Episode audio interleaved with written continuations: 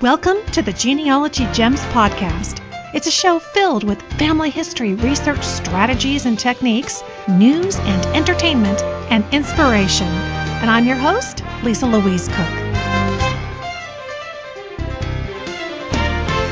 Hello, everyone, and welcome to Genealogy Gems podcast episode number 183.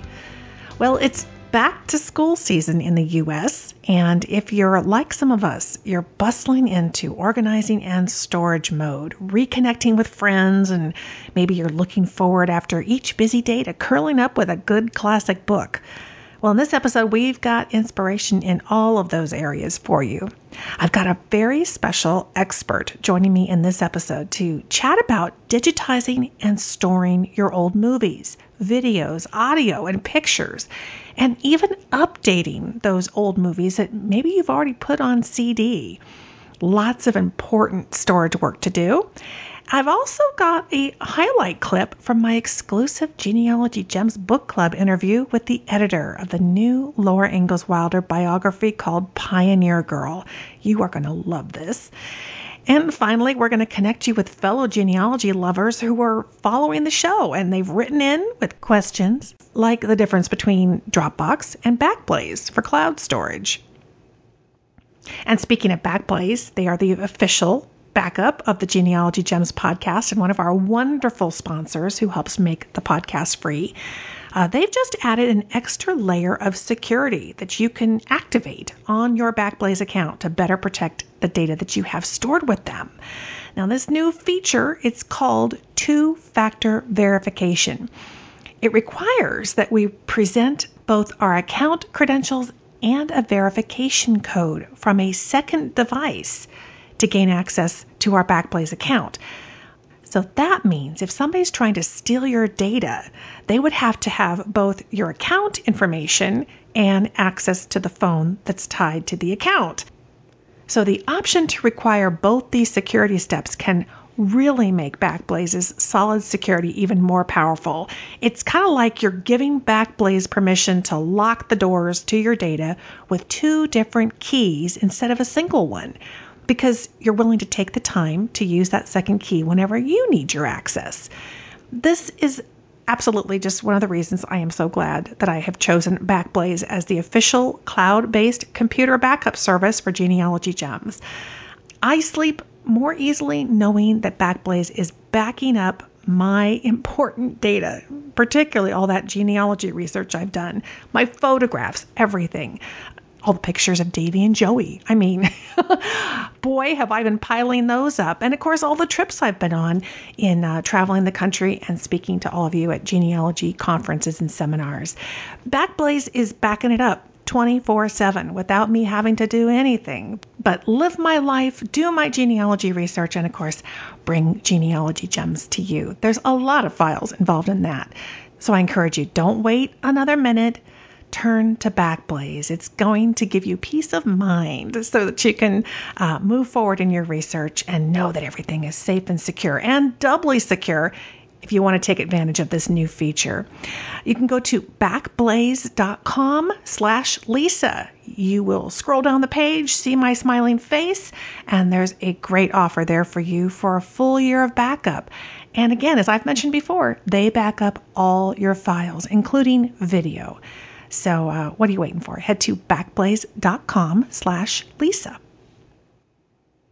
Now, in the genealogy news, genealogists are losing sleep lately because of a new DNA tool, but in kind of a good way. Now, I'm talking about Ancestry DNA's release of its Common Matches tool. Diahan Southard, who is our resident DNA expert here at Genealogy Gems, shared the breaking news on our website recently and within hours of when the new tool went live. She loves it so much because she's already spent hours using common matches, which she says is blowing her genealogy mysteries wide open. What this tool does is pull out shared matches between two people who match at fourth cousins or closer in your DNA results. The tool is on Ancestry DNA's main match page. It's between the pedigrees and surnames filter and the maps and locations filter. And I'll have a link in the show notes for you that will take you to a blog post on our website with Diahan's great visuals and her complete explanation of how to use this really cool new tool. And we heard from Alana on Facebook after she read Diahan's post, and she said, quote, I stayed up for hours past my bedtime last night resolving hundreds of mystery matches. Everything makes so much more sense now. I've been mentally begging them to come up with a way to search for two surnames, and this does an even better job than that. She says she is so thankful for this extremely useful new tool.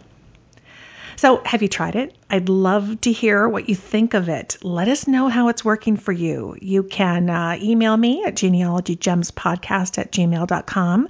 I'd love when you leave voicemails on the voicemail line 925 272 4021, or you can head over to our Genealogy Gems page at Facebook facebook.com slash genealogy gems. Like us over there and um, leave a post. Let us know what you think about the tool and, and about any amazing breakthroughs that you're having with it. We'd love to hear. And if you are a Roots Magic user, did you install that required update recently so that it's going to continue to work with Family Search? This is pretty important if you use Family Search and Roots Magic. Uh, on July 30th of 2015, Family Search made some changes to its own website. And this kind of changed how it interacts with other applications, including Roots Magic. So Roots Magic had to kind of tweak things on their end to keep them working together.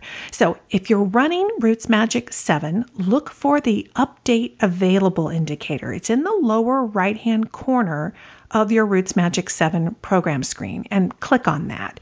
You'll then be able to continue working with Family Search's family tree as if nothing had changed.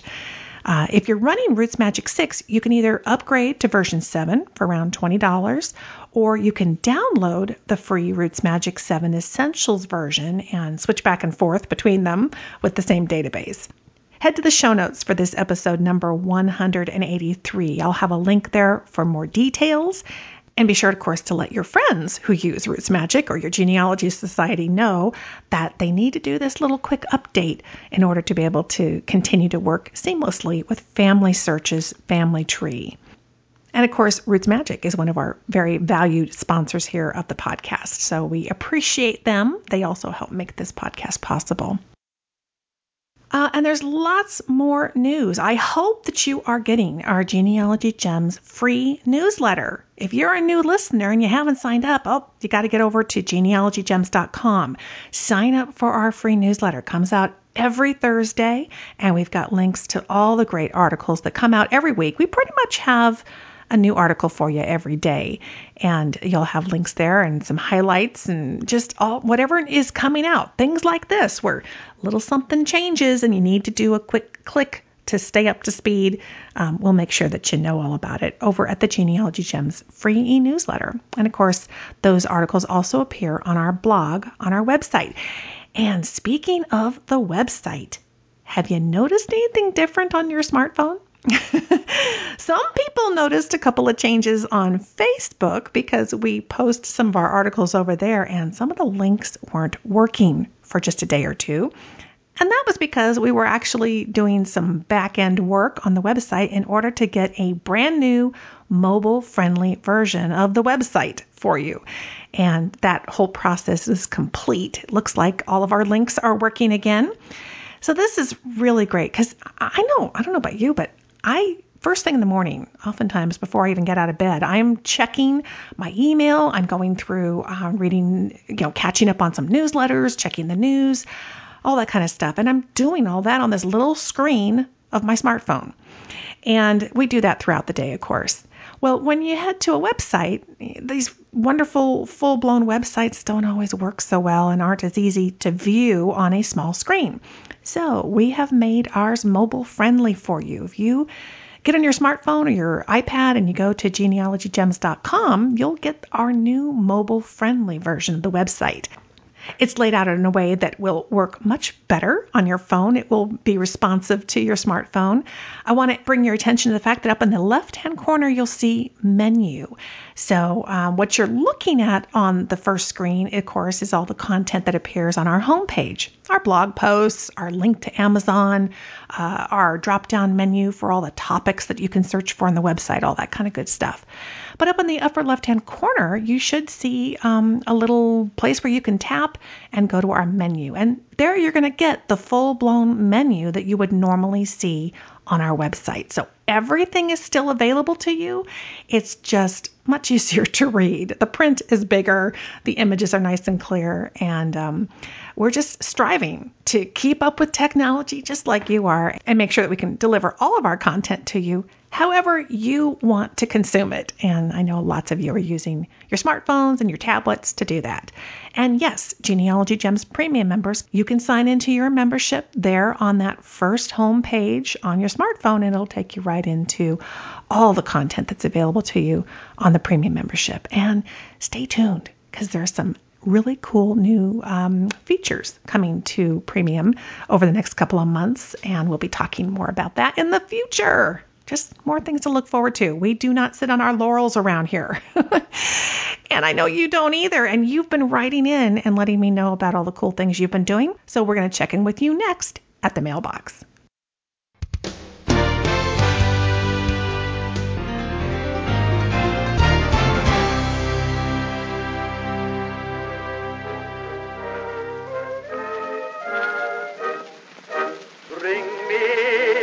Letter from my old hometown.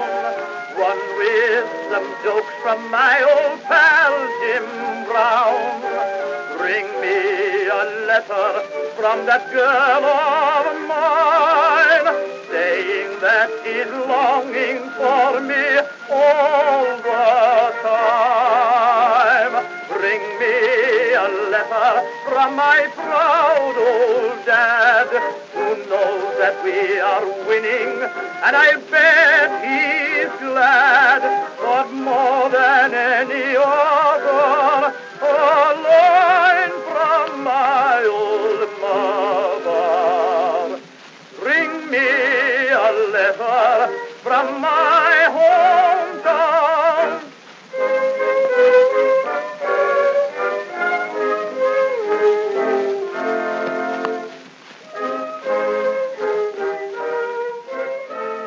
Well, here in the mailbox, we recently heard from a new Roots Magic user who bought the software to keep track of his family tree, and he was still finding it kind of difficult to corral all of his data in one place. So here's what he wrote I have my family tree splattered everywhere family search, my heritage, and ancestry. I'm afraid of losing control of my tree, and I'd like some advice on keeping things straight each of the sites I go on seem to offer some different information. So I start posting tree information on different websites. Can you offer any suggestions that I can use to centralize my data across different sites? That email is from Lewis, and this is not just a problem that Lewis is having. In fact, I venture to guess that uh, most people with online trees in more than one place have this problem. Well, I want to share my kind of approach to this. I look at Roots Magic and my Roots Magic database that's on my computer as my master database and family tree. So I may post things online, but I'm only putting copies online. Websites, they come and they go, right? And I want to keep ownership of my own master file on my own computer. So that way, if a website or a company is purchased or they go out of business or they change their focus, whatever changes, I still have my master file as it always was on my computer. I'm retaining control of it. And with that kind of thinking, I can post my tree online. So I keep my family tree and my complete database and master files on my computer. That way I don't lose control of it when I do post family tree information online, I'm going to be fishing for family, so to speak. I'm trying to connect with my cousins, people I know, people I don't yet know, and gain some research leads. That's the purpose of posting that information online. It's not to build my entire tree in its totality and keep it forever because the web is not forever. So it's to put it out there in targeted ways to generate new leads and make connections. So, with that in mind, I upload only the portion of the family tree for which I want to generate those connections and those leads.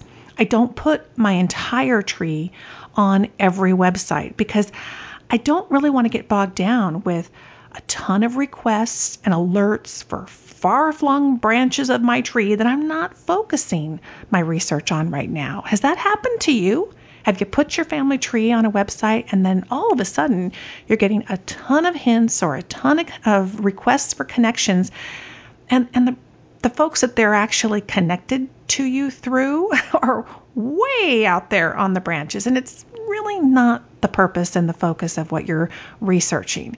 It can get distracting. It can get totally overwhelming. So, to do this, what I do is I make a copy of my database I will make a copy of my Roots Magic database as a GEDCOM file, which is that universal genealogy database file.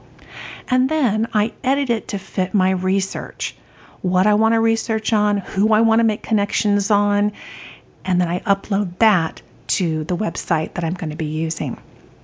As I find documents and data on genealogy websites, I usually go ahead and attach them to the tree that's on that website, but I always download a copy of the document and I retain that on my computer or in my cloud storage, make sure it's back up, and I make a note of it in Roots Magic. That way, the complete database, all the source documents, everything is in one place. I've got control of it, it's backed up and it's safe. And the websites, the genealogy websites I use and the trees that are on them are targeted. They're not out there creating chaos to overwhelm me, but they're actually generating exactly what it is that I want to discover. I hope that helps you, Lewis. I appreciate your question because I have a feeling a lot of you out there listening probably have had that kind of question, and I hope that helps out. Uh, and if you have additional ideas on this kind of um, approach or an approach that works for you, would love to hear from you as well. You can get in touch with me, genealogygemspodcast at gmail.com, and the voicemail line 925 272 4021. All right, well, coming up next, we are going to hear from a digital conversion and storage expert who's going to help answer our questions about how to cope with our files.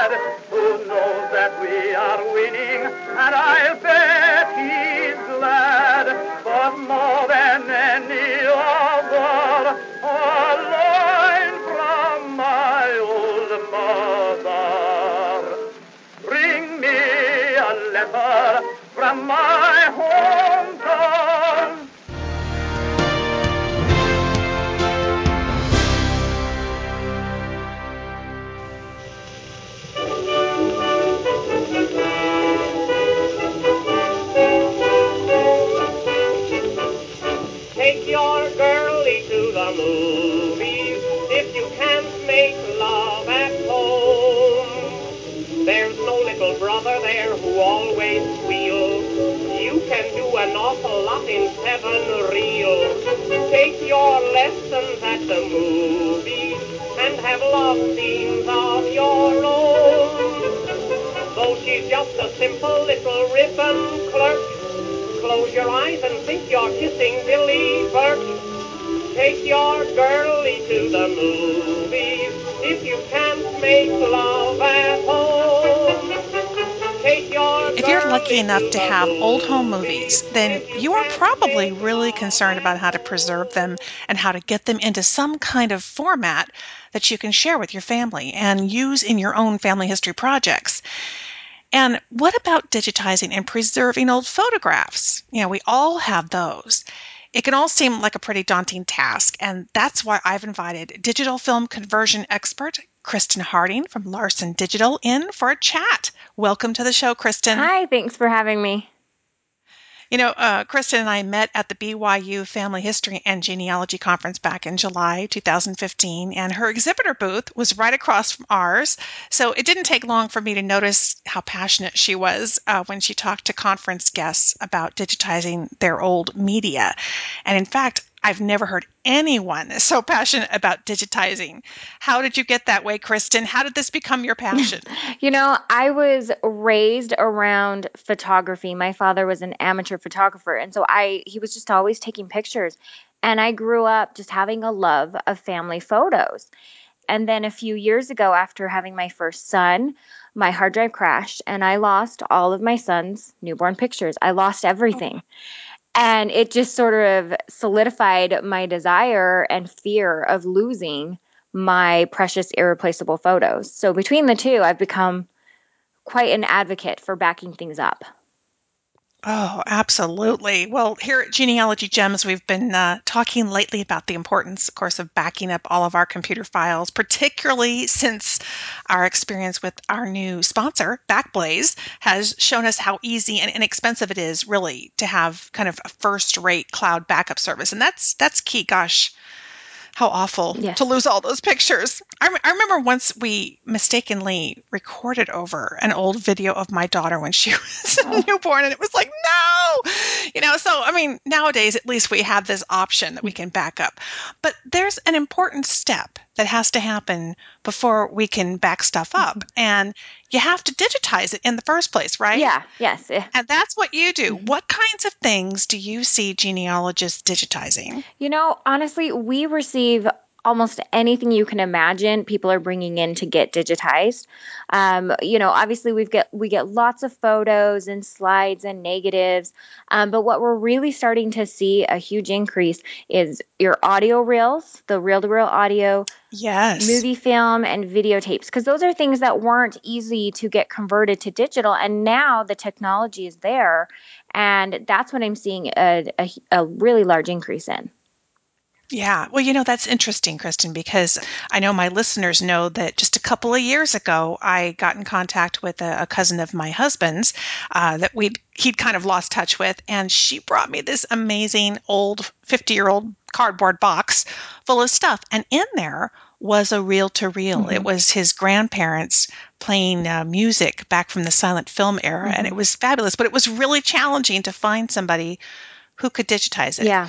And so you do all kinds of media. Uh, fo- you said photos and video and reel to reel audio. That's fantastic. Yeah. So whatever we have, we can get it digitized into a nice new format. Yeah, yeah, quite literally, pretty much anything you have, uh, we can handle that. Well, let's start off by talking about images. We photographs certainly that's something that everybody's got. Uh, you know, part of the problem is oftentimes we're fortunate enough to have a lot of photographs, and it's a question of where do you start? Um, how do you recommend to people how to kind of prioritize if you can't either afford to or have the time to or whatever to do all your photos mm-hmm. in one batch? What do you suggest? How do they tackle that? My suggestion is to focus on the items that you find the most important and valuable to yourself. You know, whether it's the oldest photo or the newest photo, it's the special moments, the most important emotional moments that you have captured on photos. Those are the ones you're going to want to get done first. Because if your house were to burn down, if something were to happen and you were to lose it, what items would you be the most sad about losing? And those are the ones you need to get digitized first. And I imagine also that there might be some particularly for a genealogist mm-hmm. that are in poor condition they're mm-hmm. really fragile and they're kind of disintegrating uh, would you recommend just going ahead and doing those as well and including them in that batch of the really kind of the most important to us? I, I, do, yes. If you've got a photo that is, you know, cracking and breaking and just it is fading and degraded to a point where you need to get it done immediately, those are also ones that I would get done first, just because, as we all know, all the media that we have, our photos, our videos, slides, none of them are meant to last forever they will yeah. degrade and they will be gone at some point in time. And so if you see something that is already physically degrading, you need to get that done as soon as possible. So if we're starting to kind of manhandle mm-hmm. these photos, particularly the more fragile ones, mm-hmm. um, how do you recommend that your customers get these to you? Do you put them into sheet protectors? What, what do you do so that they make the journey to you safely? If you have a photo that is like if we're talking the fragile ones, the ones that are, you know, starting to Yeah. break and crack. Yeah, I do recommend like the not like the sticky photo protectors, don't ever do that, but just like the little page protectors where it's just, you know, where it's got kind of the the front and the back that's protecting it. I would recommend something like that if it's falling apart. Right, because it's a short journey, and then hopefully that they'll uh, be digitized, and then we don't have to worry as much about it. Um, let's talk about photo resolution. Okay. I think that's probably one of the most common questions that people have. Mm-hmm. Tell us about photo resolution and what resolution that you recommend for scanning our old family photos. So resolution, it's it that's a word that scares people. I I say that. Yeah. And like I can just tell like they're they're confused, they feel overwhelmed because it's not a word that we commonly use. But if you think about resolution in terms of cameras, digital cameras and megapixels, that's something we're all a little more familiar with. The higher you go, the better quality you're going to get. It means the more pixels that you are going to have in your photo. Um, so whether you're talking photos or slides or negatives, it's the same concept. The higher you go, you know, it's going to give you more pixels. Now, when it comes to photos, because that's different than film, photos, the scanning resolution I recommend is 600 dpi for uh, 4 by 6 and larger. And the reason I recommend just 600 dpi is because anything larger than that, you're you'll scan larger, you'll get more pixels, but at that point you're really only picking up the grain of the photograph. You're really not you're not actually picking up more pixels from the photo. So Oh. 600 dpi is really all you need to go. Like some photo scanners, you can crank those things up to like 2000 dpi and it will give you a whole lot of pixels, but it's not necessarily creating a better quality photo because it's a photo and it's printed on paper. And we're also kind of juggling storage mm-hmm. space. I mean, it, whether you're buying cloud storage or you're putting on your hard drive, of course, I assume the higher we go mm-hmm. in our DPI, the bigger the file is going to be. Mm-hmm. So uh, we don't want to overscan, I would guess is what you're saying. Yeah. Because it's just going to cost you storage space, Yeah, storage space and time. Time is And the time. most critical piece when it comes to digitizing, whether you're doing it yourself. Is the higher the resolution you go, the longer it's going to take. So if you've got five, well, no big deal. But if you have five thousand and you're adding, Yeah. you know, you could you could double your scan times. So Mhm. um, that's you know that's something to take into consideration because photos it is somewhat limited to how high you can scan it based on the size of the original photo. Um, now I will mention if you you know we come across the really tiny photos that are like two inches by an inch and a half, like the really little ones those are the ones where I would actually still recommend going at a higher resolution, maybe like 1200 DPI.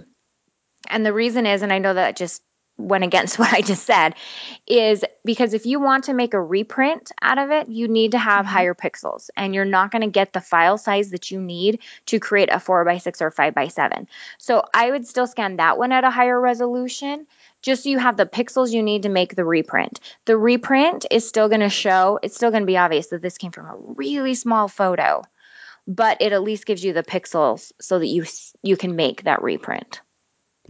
When customers bring their photos to you, are you kind of making those judgment calls in terms of when you do the scanning, how you, um, you know, which resolution you're doing and that type of thing? You know, we we talk with them when they bring their items into us. We talk with them and kind of explain, here's your options, you know, this is what you can do with this resolution and and and then we kind of let them make that decision. So if we have something that's really really small and we feel like it needs to be scanned higher based on what they're going to do with it afterwards. And that's kind of the big determination is are they going to make Oh. reprints? Are they just archiving this? Are you know, what are they trying to do? What are their goals? And that affects how we're going to save the files. Well, and that would actually be a really big benefit. Um, and that's something I want to talk about is the benefits of having this done professionally because uh, as we're sitting down, and I know a lot of folks like, love to get together and they'll say, I'm going to scan for three hours every Sunday.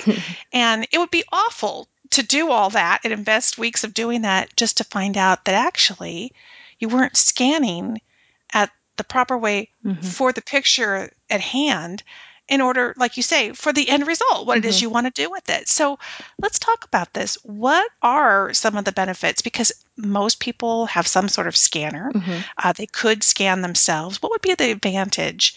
To having your photos professionally scanned with by a company like yours. You know, there's two aspects to it. There's the time aspect that you brought up. I mean, we all lead busy lives, and you know, to devote three hours a week, that doesn't sound like a big deal until Sunday comes around, and then it feels Yeah. like a real big deal. Um, so the time aspect is is a huge part of it as well. Um, and then the other part is just people typically don't really know what they're doing. You know, the concept isn't that hard. I'm going to put the photo down and I'm going to scan it. It's going to show up on my computer and I think I'm done. But I mean there's so much more to it. You know, there's there's specific settings based on the types of photos. Um, and then after that, after a photo's been scanned, you still have to go in and you really should color correct that digitally in Photoshop, make sure the crop is proper, and just do everything you can to make that photo look as good as you can. And those are things that, unless you're really familiar with Photoshop, can be very daunting and very time consuming. So there's that aspect as well. So your company, what you guys do is also some of that post scanning production? Yes, yes. Everything that gets scanned is going to, after everything's scanned, we send it to our editing department and then we have someone who will go through and they will edit all the digital images. Because you know like i said everything is going to degrade and fade over time and our goal is to you know restore it back to the way it looked brand new. So that Mhm. does require digital editing every single photo And can they opt if there are some where they kind of want that patina of the years, they can keep them that way, and other ones uh, you can kind of restore them back to the way they were when they were originally taken? Can they make some some uh, selections about that? Yeah, if if they have a photo that they want it, they want the old look to it. They just need to let us know that you know, hey, yeah, don't don't make that one look pretty. Leave it the way it is. But yeah, we get customers quite often that just say, you know, I would rather do my own Photoshop. So just send me the raw files, and that's what we do. I mean, that's kind of exciting to mm-hmm. think about your images coming back so carefully done and so beautiful uh, and kind of restored, and, and knowing that it isn't necessarily going to be dozens and dozens of hours of our time. Um, because I imagine you have um, some great equipment to work with. I imagine your scanners are uh, what a bit more high end than the ones we have at home. Yes, um, we only have commercial grade equipment in our facility. So that not only gives us faster scan times than you would see on your home scanners, but it actually gives you, you know, sharper, clearer pictures, the color, the contrast, all of those things are going to be superior than what you can get at with a home scanner. Um, so it really just comes down to do you have the time? Do you have, you know, the skill to do this the right way? Or do you just need to get whatever you can done by yourself? So it's just kind of your personal situation. Now, when the images come back to the customer, what format are, are they on a flash drive? Are they on the cloud? Are they on a disk? How do they get back to them? You know, um, every customer gets that option. They can choose. So some people want them on a disk for their computer. Some want them only in the cloud. Some want them on a hard drive. Some want them on a flash drive. So it's really just what it is that you want it saved on. Most of our customers still want them saved on disks. And we're seeing a huge increase in customers wanting them um, uploaded to the cloud. And so those are the two most popular choices is a disk for the computer or just directly into the cloud um, or just downloading it. That's an option as well. They can just download the files right from us. Now, I'm guessing that since you're scanning them, you're attaching a name to the image that's more of a um, a numeric or something like that. So, one, can you retain the order in which the images are? Because sometimes that really does matter. We try to keep them as genealogists in the order in which they appeared, even in the book, even if we took them out of the book. Mm-hmm. That because that context means something. Mm-hmm. Are we getting some kind of a numeric name, and can they edit that to be more specific about the content of the picture when they get it back from you? Yes. Um, so when we scan the files, they'll just go in image one, image two, image three.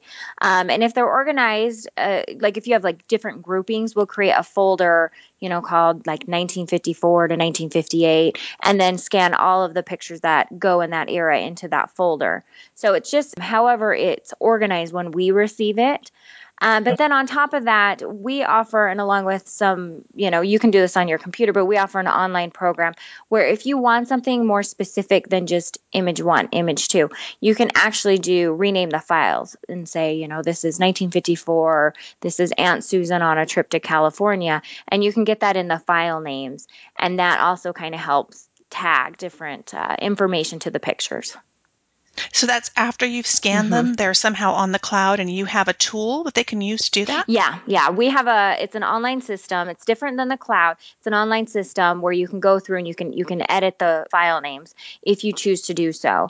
Um, so you can do it using our online system, or once you get it back, once it's on your computer, whether you got it on a disk or the cloud or downloading it, you just put it on your computer and you can rename those files as well. There's no, at least from us, there's no copy protection put on it. There's nothing. You own those files, so you can rename them to whatever you want. Oh, perfect. Mhm. Perfect. And for those of you listening, if you would like to learn more about how to organize the file names of all your images, particularly um, to kind of support your genealogy research, I've got a two episode series. It's on the free Family History Genealogy Made Easy podcast. We talk about that. We talk about uh, organization also in the video series. It's available to our premium members. It's called Hard Drive Organization. So we'll have links in the show notes to that. So, Kristen, let's move on to moving images. I mean, I, I've been talking a lot lately on the show about uh, videos, our home movies, getting them up onto YouTube, all that kind of thing. Lots of people have uh, at least a couple of old home movies. And we have them in a lot of different formats. We've got, you know, Super 8 and VHS. I know I've got something in almost every format. And you said something that kind of caught my attention when we were chatting at BYU. You are pretty adamant that we pre- should preserve our old home movies as MP4 digital video files.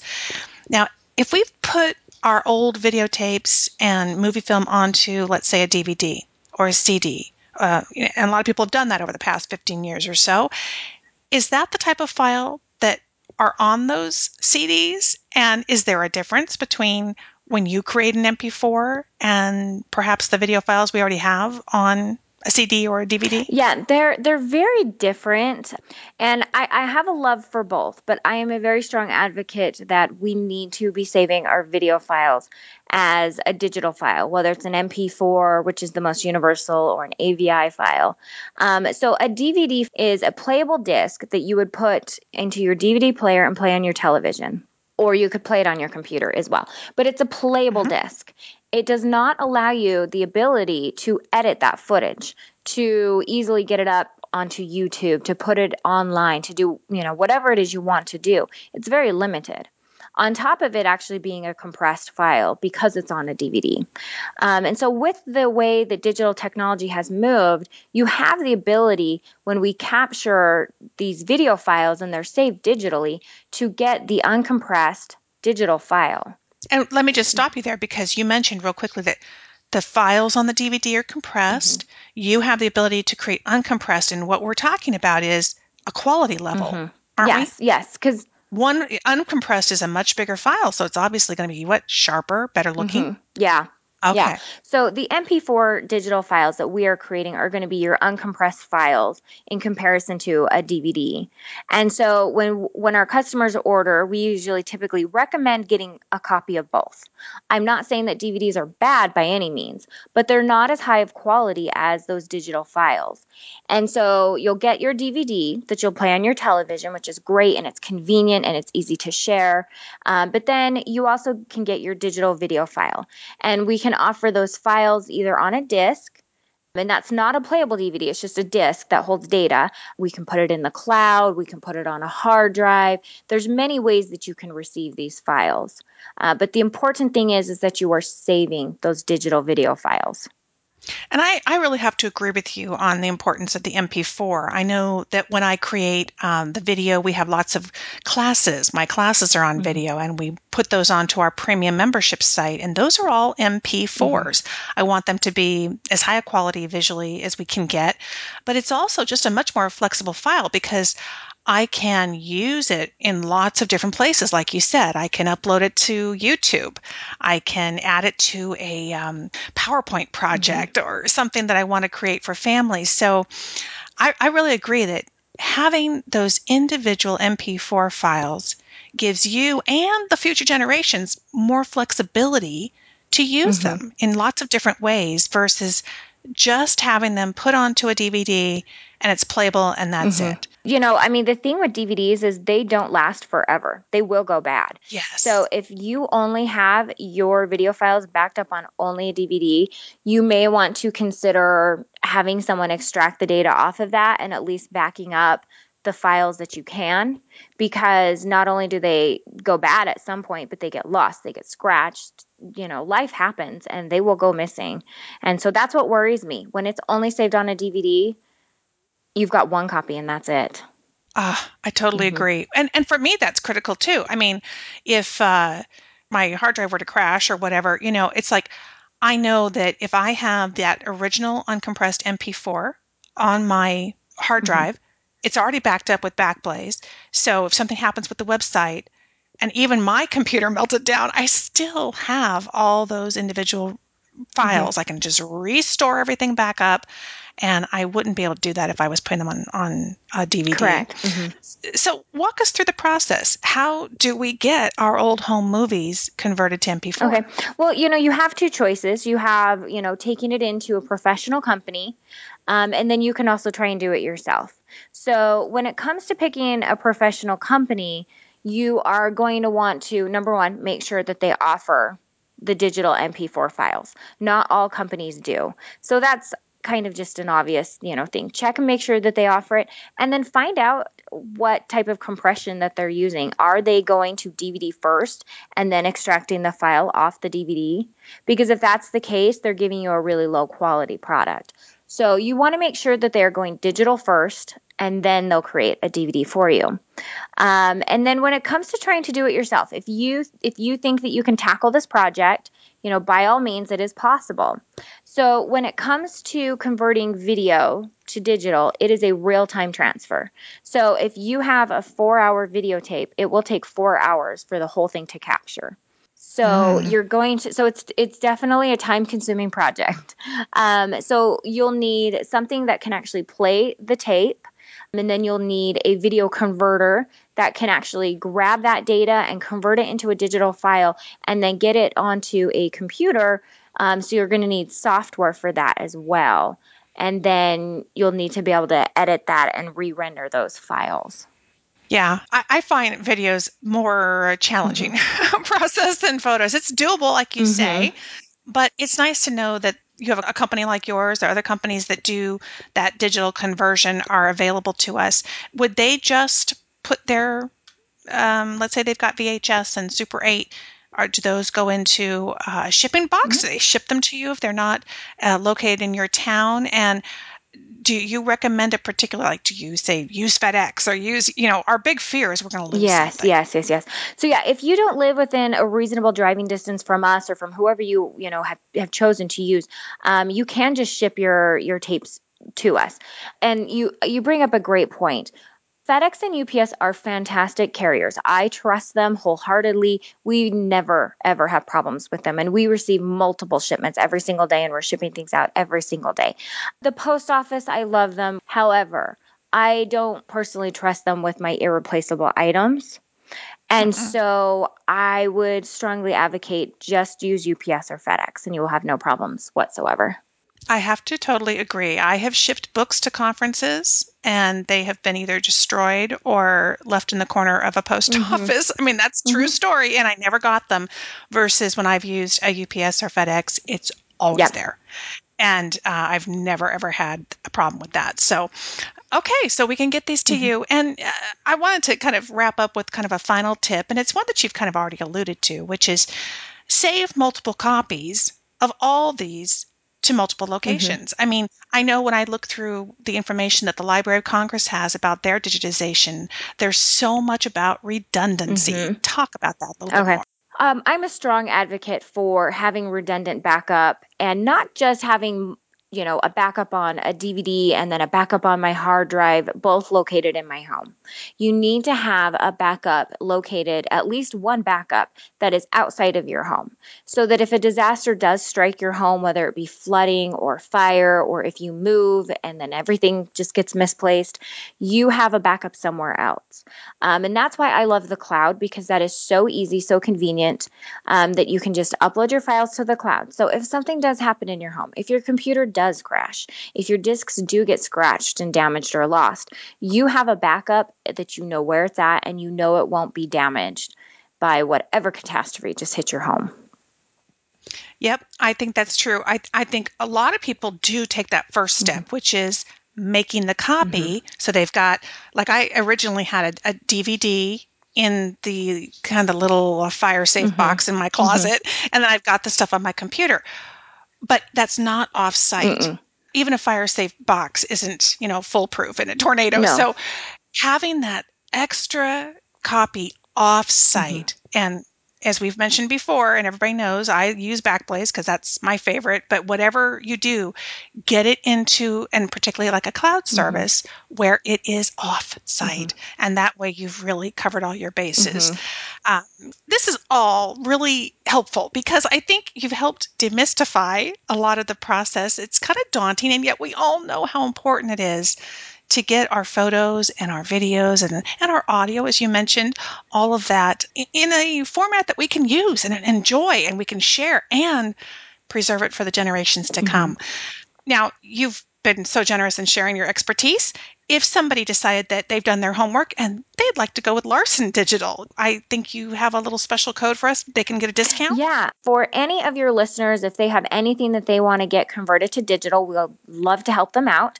Um, so by being a listener, they can receive 10% off. So they just need to use the coupon code GenGem10. So for genealogy gems, 10 um, and that will give them 10% off. And so if they're using the online order form, they put in that code. But if they're around us locally and they come in, they just need to mention the radio show and they will get 10% off. Awesome. Mm-hmm. Well, Kristen, I really appreciate the fact that you've been sharing your expertise. Uh, Kristen Harding, again, is with Larsen Digital, and you can find them at larsendigital.com. Um, I highly recommend them. Kristen was just absolutely a pleasure to visit with at BYU and so knowledgeable. I noticed you sharing uh, great information with everybody who came to your booth at BYU and with us, regardless of who they end up scanning mm-hmm. with very cool that you've got 10% off for our listeners. Yeah.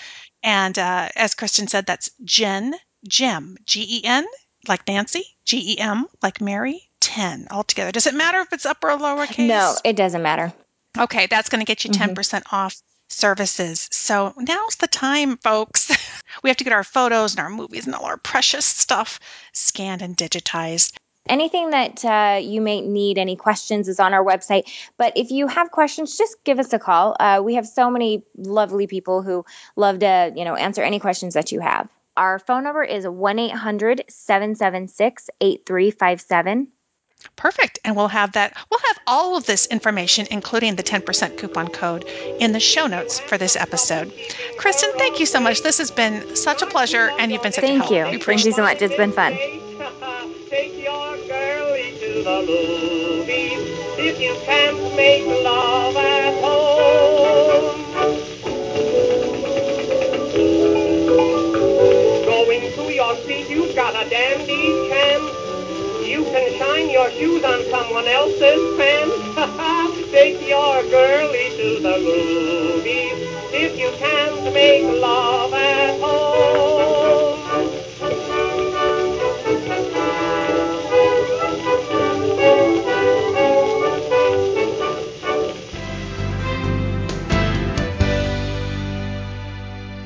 Our sponsor for this episode is MyHeritage.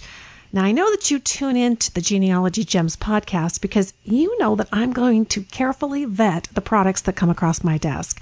And I'm only going to bring to this show the ones that I really think are the real gems. Well, myheritage.com is in that category, and I couldn't be happier that they've signed on to support and sponsor this free podcast. I've spent the last several months really digging into my heritage, and I found some powerful tools that I think you really need in your genealogy tool belt. First of all, they have over 70 million members worldwide. If you're serious about making connections in the country where your ancestors once lived, hands down, MyHeritage is the place that you want to be. Get your tree posted on their website and start to see the magic as they automatically match it up with other trees, not just with genealogists in the country where you live, but genealogists around the world. Then there's MyHeritage's unique and powerful search system. It's called Record Matches. It constantly calls 5 billion historical records for your family. It's the only family history interface out there using semantic analysis to search newspaper articles, books, and other free text documents. It's also the first to translate names between languages. And I personally like that the matches from the historical newspaper collection at MyHeritage, they show up towards the top of the results list. So visit myheritage.com. It's free to get started, so there's really no reason to wait, and there are billions of reasons to try it out. Visit myheritage.com.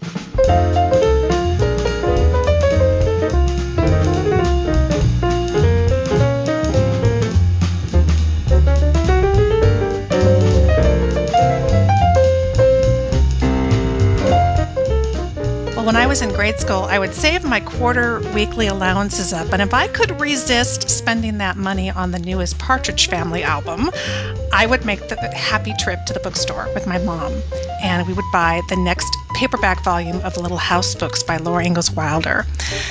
That book collection is one of the precious items that has traveled with me throughout my life, and certainly I have shared it with my three daughters.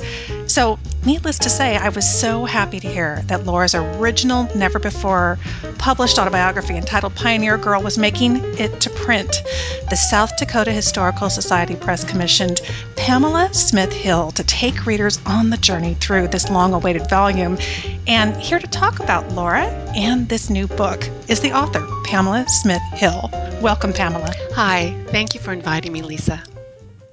Thank you so much for being here. Now, I said author, but really, you were an editor. You were the um, the the guide, if you will, of kind of pulling this all together and doing something that many of us as genealogists, at some point, want to do, need to do, or compelled to do, which is to take all the stories, all the data, and then fill in the research and try to make it cohesive and still compelling storytelling tell us about just that challenge because uh, this was quite a big adventure for you, I would imagine. Yes. Well, when I first thought about doing an annotated version of Pioneer Girl, it seemed at the time to be a relatively straightforward process. Uh, the manuscript itself is relatively short, about um, 200, 220 pages long.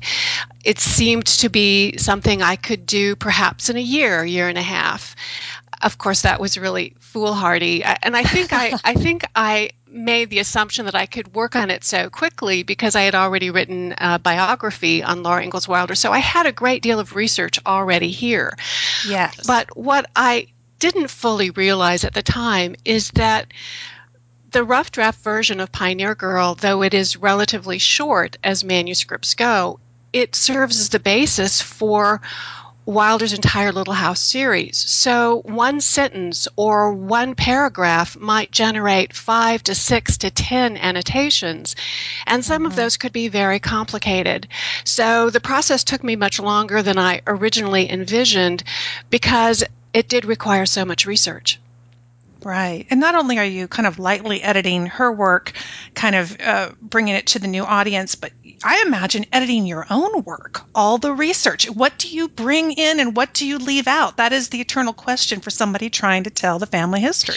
I think that's a very, very good question. And in the case of Pioneer Girl, because it turned out to be so heavily annotated, for me, the challenge was how to keep the annotations short concise and informative, and yet still interesting because I felt that if a reader was going to pause in the reading of Pioneer Girl itself to read an annotation, readers should be rewarded with something that was interesting and entertaining as well as informative. So, creatively, that was an enormous challenge.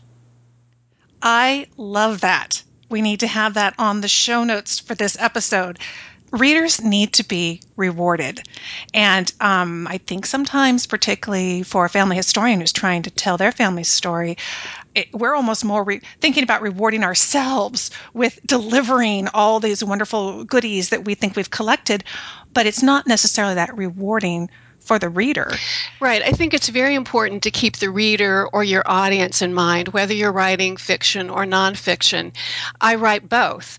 And sometimes, as a researcher, you come across some really compelling information that may be very detailed and fascinating to you because you have a stake in the research. I mean, you wouldn't be researching a topic if you weren't passionate about it.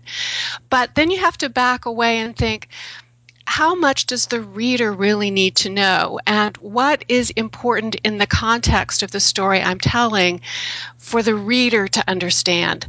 Otherwise, if it's not absolutely essential for the reader, as fascinating as it might be, I usually tend to put that information aside in a drawer and and sometimes I might come back to it. There are moments when I suddenly realize, "Oh, now I understand that a reader does in fact need this piece of information." But I think you have to heavily edit yourself as a researcher to make sure that you're not inundating readers with too much information and losing them in the process. Yeah, that's a great point. You know, as as we were all kind of growing up with the Little House books, the story sort of always was that she sat down one day in her 60s and this incredible series sort of miraculously got written. But that's a bit of a myth, isn't it? I mean, wasn't she developing herself as a writer throughout her life? Yes, you're absolutely right about this. The myth that I think most of us grew up with was that Laura Ingalls Wilder was this sweet little white haired old lady who just took it in her head one day to sit down and write her life story. And then, without any writing experience whatsoever, she turned out a, a series of classic children's books. Yes. Um, and, and I think that's an overstatement. And, um, it, it certainly gives hope to people who have nurtured an ambition to write all their lives. But uh, Laura Ingalls Wilder worked hard as a writer, and her professional career actually began when she was in her 40s, and she began writing for uh, an agricultural newspaper called the Missouri Ruralist. The Missouri Ruralist was the largest agricultural newspaper in the state of Missouri at the time. And so, although we now kind of think of Wilder's agricultural work as being um, somehow inferior or less brilliant than um, other forms of journalism or nonfiction writing. Wilder's work there was very impressive, and she moved from being a columnist to actually being a page editor. She began writing for the Ruralist in about 1911 and continued to write for them toward the end of her career weekly until 1924 when she decided to stop writing for the newspaper. And in addition to all of those years writing for the Missouri Ruralist, Wilder also wrote a handful of articles for prominent American national magazines, McCall's Magazine and The Country Gentleman. And during that period when she was working and writing for national magazines, she began her editorial collaboration with her daughter Rose Wilder Lane. So Laura Ingalls Wilder had um, quite a lengthy apprenticeship as a professional writer, writing nonfiction before she began writing the Little House series.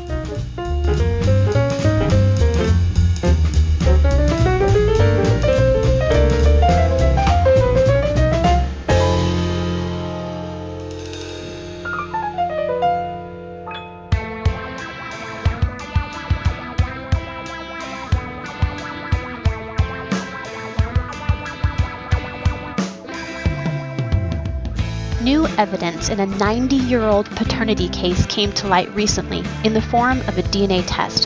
While most cases of unknown paternity include an unwed woman and a child, this one had the unique distinction of also involving the President of the United States. Hello, Genealogy Gems listeners. This is Diahan Southard, your DNA guide. The New York Times recently named former President Warren G. Harding as the father of Elizabeth Ann Blaesing after her son, James Blaesing, and two individuals related to the Hardings were found to have shared DNA. Just to be clear, the DNA test results don't and can't name a specific relative as the shared source of any two individuals' DNA. Though we would like it to be, it's not DNA in, ancestor's name and birth certificate out.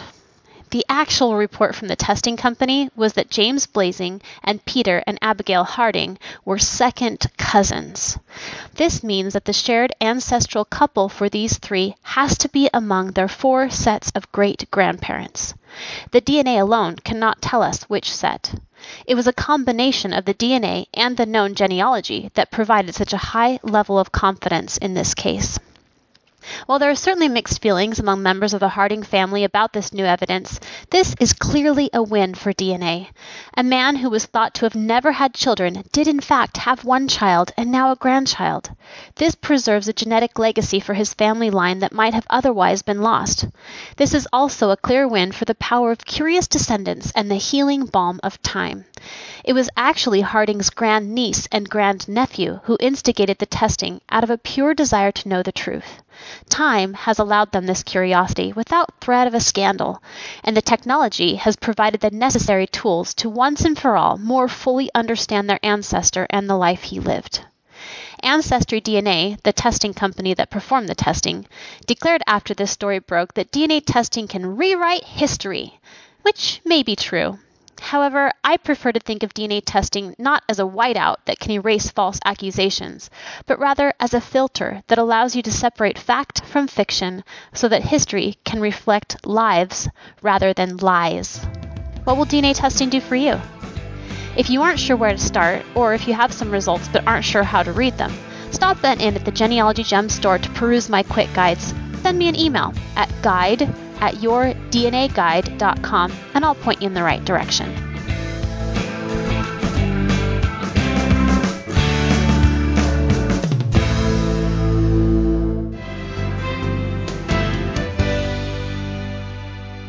Thanks for joining me for this Genealogy Gems podcast episode number 183.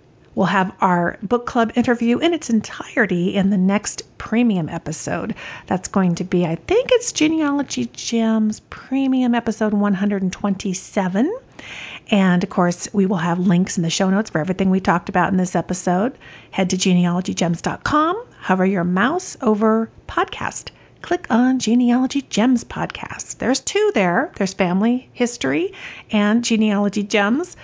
When you click on Genealogy Gems, you'll just follow the links numerically to episode number 183. And of course, we appreciate when you use our links that you find there on the show notes because uh, any links that you use to to pick up a copy of Pioneer Girl or go to Backblaze, whatever you do, you support the free podcast when you do that, and we very much appreciate that.